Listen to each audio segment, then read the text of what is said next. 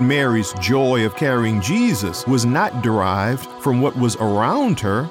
Mary's joy in carrying Jesus was the direct result of what was inside her. We should all strive to be a little bit more like Mary, and we should all work to find joy by carrying Jesus inside of us, regardless of what pain is going on in the world around us. That's the Reverend Dr. Jay Augustine, and today he shares an inspiring message of Advent faith called The Joy of Carrying Jesus. I'm Dalton Rushing. It's day one.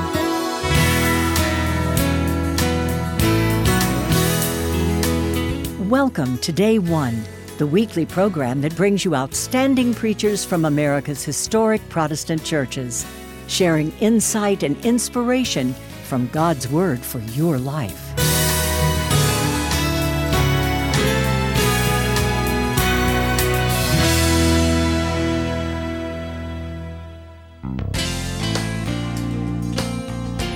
Now, here's your host to introduce today's speaker. I'm your guest host, Dalton Rushing, and today on day one, we're pleased to have with us the Reverend Dr. Jonathan C. Augustine, Senior Pastor of St. Joseph AME Church in Durham, North Carolina. An accomplished author, academic leader, and social justice advocate, Jay also serves as General Chaplain of Alpha Phi Alpha Fraternity. Before coming to St. Joseph AME, he led historic St. James AME Church in New Orleans. Jay earned his undergraduate degree in economics from Howard University, then served as a decorated infantry officer in the United States Army. He earned his law degree at Tulane University and later his Master of Divinity at United Theological Seminary and his Doctor of Ministry degree at Duke University. Jay, welcome to day one. Hey, thank you, Dalton. It's a pleasure to be with you, and thank you so much for having me. You have a long list of accomplishments, and I get the feeling you're just getting started. First of all, introduce us to the church you pastor in Durham. What's happening inside and outside the church walls there? Well, you are very kind to say so, and I thank you for it. Uh, St. Joseph is a wonderful faith community. We are very outward facing in that our mission is to serve the community. Our mission is to welcome people within the doors of the church, but our mission is more so to reach people outside the doors of the church. Uh, we are a social justice institution. Uh, this year, the church is celebrating its 154th anniversary. Mm-hmm. Uh, it has been a beacon of hope for so many for so long. Um, I am honored to serve, humbly honored to serve as the church's 31st pastor. Mm. this is now the uh, we're approaching the end of my fourth year, uh, going into the fifth year of service. pastoring through a pandemic, rather, is is not for the faint at heart. Mm. So so every day has not been a day of Thanksgiving, but I am certainly thankful for the joy uh, of being able to serve such a wonderful group of folks. Jay, throughout your life, you've been recognized as a social justice advocate, working for the equality of all human beings. You were even awarded President Barack Obama's Lifetime Achievement Award, among other honors. Why is this such an important goal for you, and how are you pursuing this vital work these days? You know, I um I approach my service as a pastor uh, through the lens of a lawyer. Um, I was uh, I was a civil rights litigator in Louisiana, mm. uh, native of New Orleans. I like to say Louisiana is the deep South, particularly New Orleans. You go any further south, you'd be swimming, right? Mm. So, as an African American who grew up in that climate, I certainly saw uh, uh, uh injustices up close and personal, mm. and they motivated me to become a lawyer. That was the first calling I like to think of. But I consider myself bivocational, not necessarily because I have a side hustle, but bivocational because the good Lord called me twice. And that second calling to ordain ministry meant that the lens through which I look at a text is not a biblical text, is not just a lens of acceptance, it's really a lens of interrogation. It's a lens to go deeper and see what was going on as the story behind the story. And oftentimes, in looking through a social justice lens, I have seen prophetic leadership in the Old Testament. I certainly have seen prophetic leadership in Jesus. And I believe all of us are called in the image of Jesus to speak out on behalf of those who have been marginalized, pushed to the social periphery, and to be an advocate for those who need an advocate. So that is that is sort of who I am. That is the way I approach preaching. That's the way I approach my service to the church, uh, uh, my my academic instruction at Duke, um, and it uh it has worked out pretty well so far. So I'm very hmm. proud mm. of the things God has brought me through, and, and I appreciate the optimism you shared at the beginning. I too am optimistic that the best is yet to come. You're a member of the Board of Visitors at Duke Divinity School, where you've also taught, and you serve as a missional strategist with the Center for Reconciliation there. What does that work involve? So, the Board of Visitors, first and foremost, is a, is an advisory board to the dean of the of the Divinity School. The dean is uh, is a wonderful human being. Edgardo mm. Colon Emeric is a uh, is a, is really really a humble servant of the Most High. He is a wonderful human being, and it's an honor to serve God with him. I get double duty, a double mm. opportunity, uh, because in addition to acting as one of his advisors on the board of visitors, he has been uh, for years. He's the permanent dean of the Divinity School now, but he had been for years the director of the Center for Reconciliation. Hmm. So I still work directly with him in that capacity as he's preparing to transition out, uh, and someone else will come in to fulfill that role. Um, but my role and my work as a missional strategist really is recognizing that uh, the church can do more in its local community, that the divinity school, that the university can do more in its local community. In other words, your zip code matters. Hmm. Duke is obviously a um, an intellectually elite institution uh, in a predominantly African American city. Um, uh, because of the demographics of Durham, uh, it certainly is plagued with uh, housing issues. It's plagued with crime. It's plagued with any number of issues that are the same here in Atlanta and any other major urban area. Uh, but the question becomes what can we do to be a source of uplift and how can we help solve problems uh, rather than simply identifying problems? How can we move towards solutions? So that is part and parcel of what I do as a missional strategist with the Center for Reconciliation. Deliberately, that ministry, and I call the work a ministry, comes through the Center for Reconciliation. Mm uh, because so many people, based on race, based on ethnicity, have lived in in, in factions or, or, or, very fractured society, uh, and we've been torn apart. So the work of reconciliation is really an attempt to bring people together. Well, let me ask: You're an accomplished author. And your most recent book is When Prophets Preach Leadership and the Politics of the Pulpit, just out from Fortress Books. And last year, Baker Academic published your book, Called to Reconciliation How the Church Can Model Justice, Diversity, and Inclusion. So let me ask you about that one. How can churches model reconciliation? Can you give us a summary overview? Absolutely. The the book begins with, and I'll use it as a metaphor to kind of tie the two books together. The book begins with a story about my favorite food on the planet. Hmm. I mentioned to you I'm from New Orleans. Mm-hmm. I love gumbo. Mm-hmm. Gumbo in this day and age, in 2023, uh, has got to be different from the melting pot of yesteryear. Mm. The melting pot of yesteryear spoke, I think, to uh, a narrative of assimilation mm. and melting down your your full authenticity in order to fit in, and that's much of what America was about. Mm. In this day and age, however, as we talk about what are your pronouns, as we identify mm. people for their full and affirm them for whoever God made them to be, gumbo for me is special because Shrimp can be shrimp, okra can be okra, chicken can be chicken, and there is no competition with those ingredients against one another. Those ingredients, those diverse ingredients, complement one another. So, call to reconciliation is really rooted in bringing people from different backgrounds together, following the mosaic of the apostolic origins of diversity as they began in the church, mm. recognizing that the church had been uh, lived in factions because of social habits that were ours, not God's.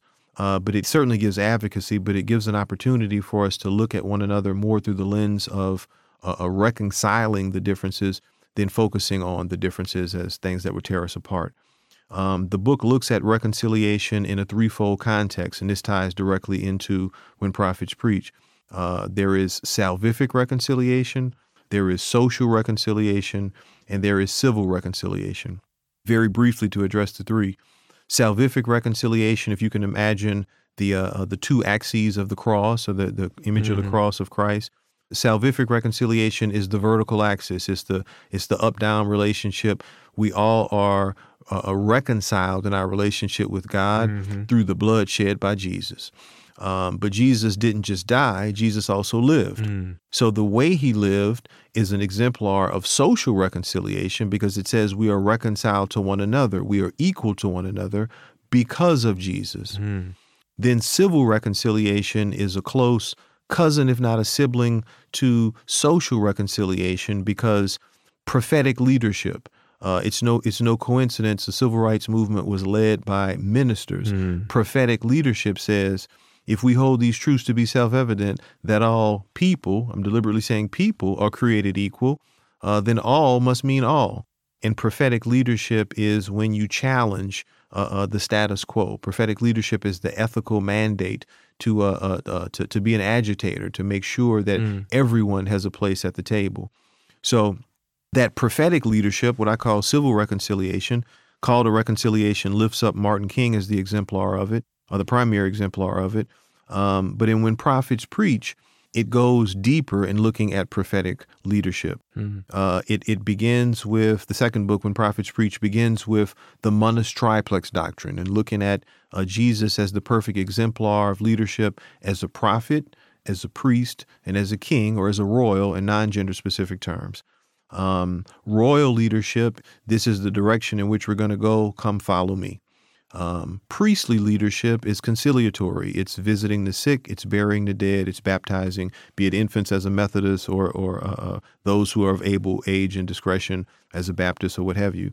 Um, but the prophetic leader mm. is the one who challenges the status quo, is the one who speaks truth to power, or as I like to say, speaks truth to institutions of power. Mm. The Old Testament has many examples of prophetic leaders, but Christ, I believe, was the primary example of prophetic leadership when you really look at Luke 4 18, the Spirit of the Lord is upon me, and what I will call Jesus' trial sermon. Mm. He addresses, in our contemporary language, what we may talk about as um, a lack of health care. He addresses mass incarceration. He addresses social ills, and he does so with the mandate or with an ethical mandate of someone of faith. Mm. So I like to say that Jesus came not just to usher in salvation in the kingdom to come, but he came to address social inequities in the kingdom at hand. And that's really what When Prophets Preach is all about. It's, it, it takes politics uh, separate and apart from partisanship, and it says that we all should be political because we all should care about the affairs of the city. We mm-hmm. all should mm-hmm. care about human equality. And, uh, and that really is the main line of the book. Jay, you mentioned Luke. We're in the season of Advent, and on this third Sunday, your sermon focuses on the very moving and empowering Song of Mary, captured in Luke chapter 1. Would you read it for us? Luke 1, verses 46 through 55.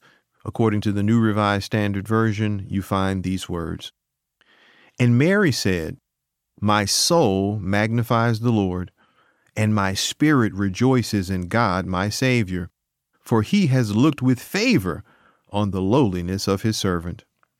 Surely from now on all generations will call me blessed, for the mighty one has done great things for me, and holy is his name. His mercy is for those who fear him from generation to generation. He has shown strength with his arm. He has scattered the proud in the thoughts of their hearts. He has brought down the powerful from their thrones and lifted up the lowly. He has filled the hungry with good things and sent the rich away empty.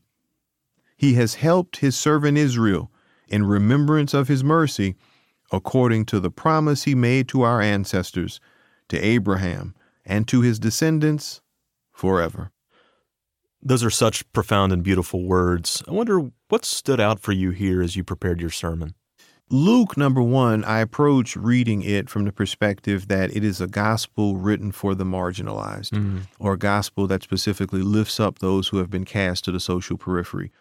Um, Luke does a great job at the beginning of this gospel in portraying vast social differences between Mary and her well to do cousin Elizabeth. Mm-hmm uh, in looking at Mary's situation as someone who is pregnant, someone who is not yet married, someone who has no marketable skills, prior to verse 46, Mary went through some very difficult things. She had to have because she's human. But things change in verse 46 because of her perspective. Mm. So I saw a great contrast between Mary's social status and Elizabeth's social status and I attempted to bring that to bear in the sermon.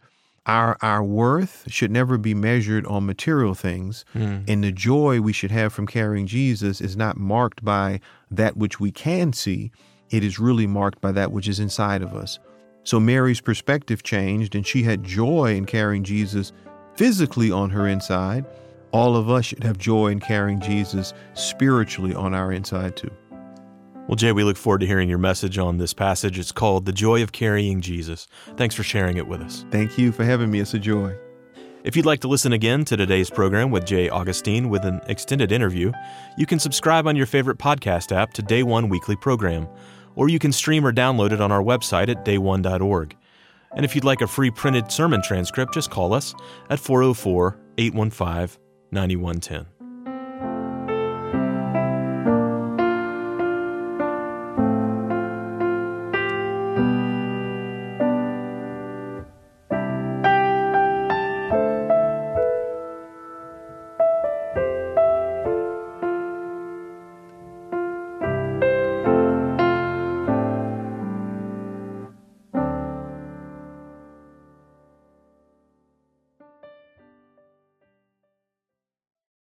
It's now week three of Advent, and in the spirit of the word Adventus, this is supposed to be a celebratory season as we joyfully anticipate the coming of Jesus. What if, however, you had to be deliberate and work at getting to joy? What if it seemed as though the people around you had reason to have joy, but joy was really the last thing on your mind? What if, rather than feeling excitement, you really felt despondent? What if it seemed like the people around you had joy, but in looking at your circumstances, you really are trying to avoid pain? What I'm suggesting is that the real joy is a matter of perspective, and sometimes we have to dig deep down to find it. Real joy can't be determined by what's on the outside, because real joy can only be determined by what's on the inside. Real joy is not valued by what's in our bank accounts Real joy is measured by what's deposited in our spirits. Real joy should never be qualified based on what type of car we drive. Real joy should really be determined by what's driving our hearts. Uh, so, what I'm suggesting is that, based on most social determinations of how we measure joy, Mary had every reason to be in pain. But Mary's joy of carrying Jesus was not derived from what was around her. Mary's joy in carrying Jesus was the direct result of what was inside her. As we begin this third week of the Advent season, we should all strive to be a little bit more like Mary, and we should all work to find joy by carrying Jesus inside of us, regardless of what pain is going on in the world around us. If you hear me as saying nothing else, hear me as saying this. All of us are just a little bit like Mary because all of us should have a joy that comes from carrying Jesus. When we look at the text, we're preaching from the popular story that is often called the Magnificat, or Mary's Song, as Mary describes her feelings of unspeakable joy. If we're willing to look just a little deeper than face value, however, we realize that the time we see Mary's joy in verse 46, Mary's been through a whole lot of pain in verses 1 through 45. Now, there's always a story behind the story, and this story is no exception to that rule. Luke tells us in verses 1 through 45 about differences between Mary and Elizabeth that take a dramatic turnabout based on Mary's perspective in verse 46. While Charles Dickens writes about a tale of two cities, Luke writes a tale of two fortunes and a contrast between cousins. He highlights differences between a have and a have not, as he makes plain the dividing line of status between Mary and her cousin Elizabeth. Elizabeth is older. Elizabeth is stable. Elizabeth is not just married, Elizabeth is well married. As her husband Zechariah is a leader in the Jewish community by virtue of his service as the temple priest. Luke also paints a clear financial picture by describing Elizabeth and Zechariah as living in the hill country of Judea, which is probably code for the fact that they are well to do and well established members of society. Now, Mary, on the other hand, is no Elizabeth. She's not so well to do. She's probably more so in a desolate situation. Mary is only a teenager, and there's no indication that she has a job or has any source of economic support. There's no indication that she has any marketable skills, and because she lived in a patriarchal society, she was probably marginalized because of her gender. To make matters worse, Mary is engaged to marry Joseph, meaning she's not married Joseph yet. And they haven't yet slept together. How then could she possibly tell him that she's pregnant? Mary found herself in the midst of what I call a situation, but all of us are to be able to identify with Mary because all of us have been in a Mary like situation too. You've had to deal with a problem that was not the result of your doing, and you've had to deal with an issue that was simply dropped in your lap. You too have felt like an outlier based on someone else's standards, but you too had enough faith to put your trust in God. Oh, God does God's best work when we find ourselves in the midst of situations because when it seems like all hope is lost, that's when God shows up. Now, with an understanding of the story behind the story, we can now look at this story through the lens of conflict and complication before things start to unfold and before things start to make sense. Now, the conflict is still before verse 46. There's a conflict between the natural and the supernatural because after the angel Gabriel visits Mary, it was natural for her to raise the question, Why is this happening to me? Meaning, uh, before Mary gets to the joy of carrying Jesus, Mary must have said, in very real terms, I can barely feed myself, let alone another mouth. So why is this happening to me? Mary must have asked, How am I going to tell Joseph I'm pregnant with a child that he knows is not his? Why, God, is this happening to me? God, according to Jewish law and custom, Joseph could very well have me put to death for dishonoring our engagement, and I haven't done anything wrong. Again, why, God, is this happening to me? Oh, all of us are just like Mary, because all of us have been in a Mary like situation where we too haven't done anything wrong, and we too had to stop and ask the question, why is this happening to me? Why, God, as I'm trying to get insurance coverage to take care of my family, is this man on the line giving me some mumbo jumbo about a pre existing condition? People are dying, and I'm trying to pay my fair share to make sure my family does not join that number. So, God, why is this happening to me? Why, God, after having sacrificed so much for my spouse, did things go so wrong in my marriage? Why, during an economic downturn, as everybody is cutting back at work, has my money gotten funny? And my change has gotten strange, as I've had to still buy Christmas gifts. Oh, it's no laughing matter because again, I'm in a situation where I've had to rob Peter in order to pay Paul.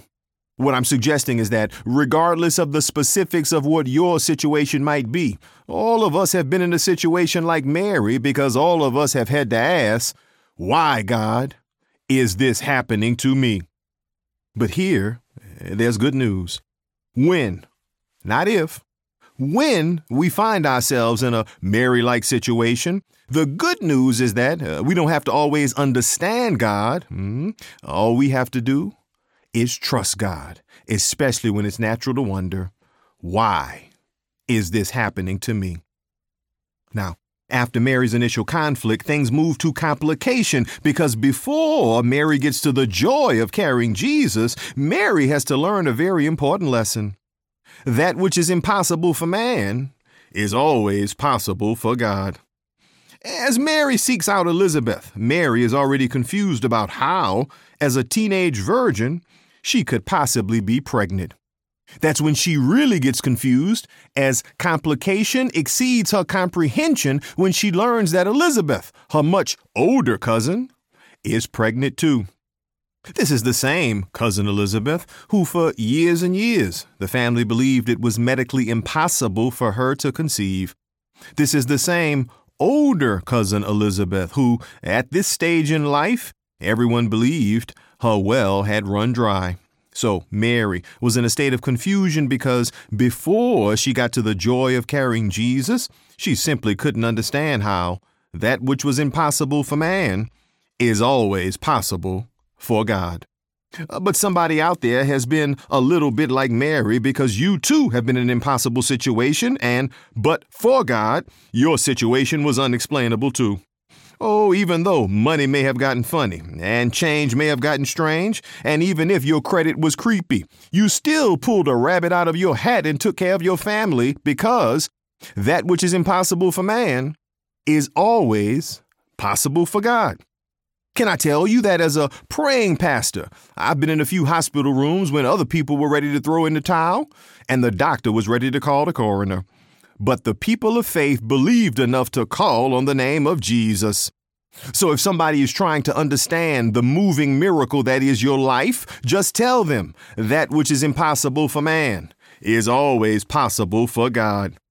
When somebody tries to understand the impossibility of your situation and your trust in a living God, tell them God is a provider. God is a healer. God is a deliverer. God is a warrior. God is a conqueror. God is a sustainer. And God is a savior. And because God is God all by God's self, tell him that which is impossible for man is always possible for God.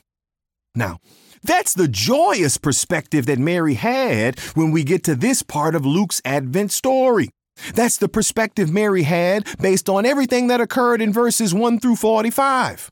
But now, as we get to verse 46, everything has changed. It's at this point in the text that God decides to flip the script, as Mary realizes God has turned her so called lemons into lemonade, and God literally turns Mary's frown upside down. God reoriented Mary's thinking. Just as Mary was dealing with the complication of her incomprehension, she began to realize well before they celebrated the very first Christmas and well before any gifts were put under any tree, the greatest gift that could ever be given was already inside of her, and God had chosen her to give that gift to the entire world. Oh, all of us should learn something from Mary because all of us should realize that the source of real joy is not something that comes from the outside. The source of real joy comes from carrying Jesus on the inside. Oh, somewhere I read, a greater is he who is in me than he who is in the world. Mary has joy in carrying Jesus because she realizes that real joy doesn't come from what's in your bank account, and real joy doesn't come based on whether you own or rent. Real joy isn't based on whether you itemize your taxes on a 1040 or whether you do a short form 1040 EZ. Mary has joy because she realizes that God looked at her potential and paid no attention to her possessions. God didn't look at the clothes on her back. God instead looked at the quality of her heart. God looked past Mary's faults, and God instead saw Mary's needs. Mary has a real joy in carrying Jesus because, in the midst of her situation, Mary opened up herself to the true spirit of Advent. She allowed herself to experience new things in her personal relationship with God. And I'm willing to bet that Mary isn't the only one who has joy in carrying Jesus because Mary isn't the only one who knows the true meaning of Christmas. It isn't about what's under the tree. The true meaning of Christmas is about what's in your heart. Uh, no matter how many commercials you've seen that every kiss begins with Kay, and no matter how many commercials show a car wrapped in a big red bow, the real joy of carrying Jesus comes from realizing that God's gift is already inside of you, and you ought to want to share that precious gift with somebody else. All of us should strive to be a little bit more like Mary because all of us should be expecting and that we're expecting a blessing from God, with the understanding that we should also share God's blessing with somebody else.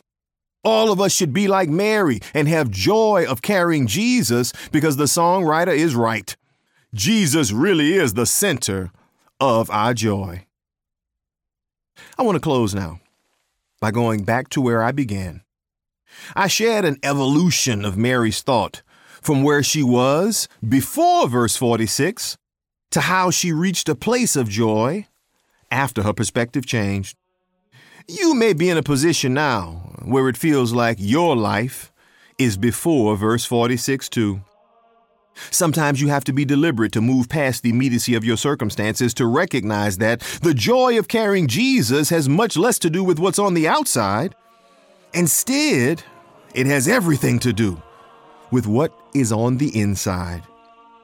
there really is a special joy in carrying Jesus.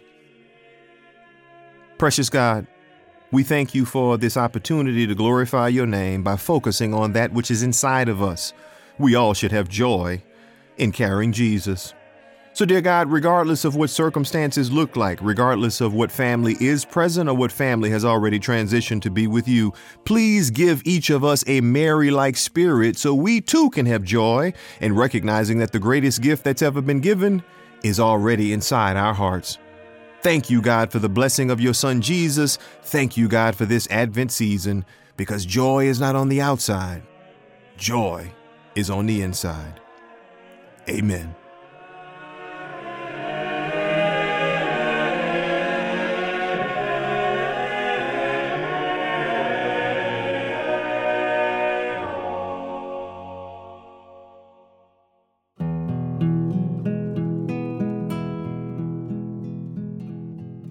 Our preacher today was the Reverend Dr. Jonathan C. Augustine, Senior Pastor of St. Joseph AME Church in Durham, North Carolina. For a free transcript of Jay's sermon for the third Sunday of Advent, The Joy of Carrying Jesus, call us at 404 815 9110. That's 404 815 9110. Or write to us at Day 1, 2715 Peachtree Road, Atlanta, Georgia 30305. Please keep in mind that Day 1 depends on the financial gifts of faithful listeners like you. Send your special year end donation to Day 1, 2715 Peachtree Road, Atlanta, Georgia 30305, or donate online at day1.org. We're grateful for your help at this important time of the year. And remember to listen again to today's program, read the sermon transcript, search the sermon archives, and much more. You can visit us online at day1.org. This is Dalton Rushing. Next time on Day 1, we're honored to have with us the Reverend Jason Micheli, head pastor of Annandale United Methodist Church in Annandale, Virginia. His powerful sermon for the fourth Sunday of Advent is titled Veiled in Bread the Godhead See. Be sure to join us next week on Day 1.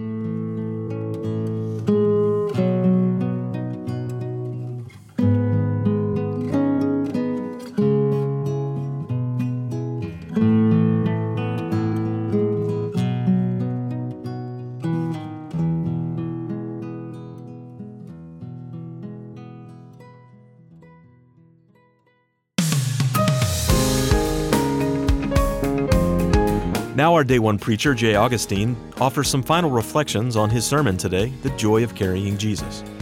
And Jay, thank you for your powerful Advent message. You pointed out that Advent is the season where we anticipate the coming of Jesus with joy. But you asked, what if joy is the last thing on your mind? What if you're dealing with pain or depression? That's a common reality for many, particularly at this time of year. You said real joy is a matter of perspective, and sometimes we have to dig deep down to find it. Real joy can only be determined by what's on the inside. Before we get to Mary, what might you say to someone listening to us now about how they can dig deep down to find the joy inside? This season is really paradoxical. Uh, number one, I think studies show uh, there's less daylight, and that can lead to mm. depression. There are the economic pressures of in many cases trying to live with the Joneses, or I like mm. to say keep up with the Kardashians, mm. in uh, in purchasing items and and trying to uh, focus on uh, uh the attainment of happiness through tangible things or mm. through material things. So my interpretation of this text and the way I look at Mary's social status, particularly in comparison to her well-to-do cousin Elizabeth, is that joy can never be measured by what's on the outside. Mm-hmm. True joy is measured by what's on the inside. So as we all attempt to dig deep, we're living in, a, in an amazing world with so much conflict going on.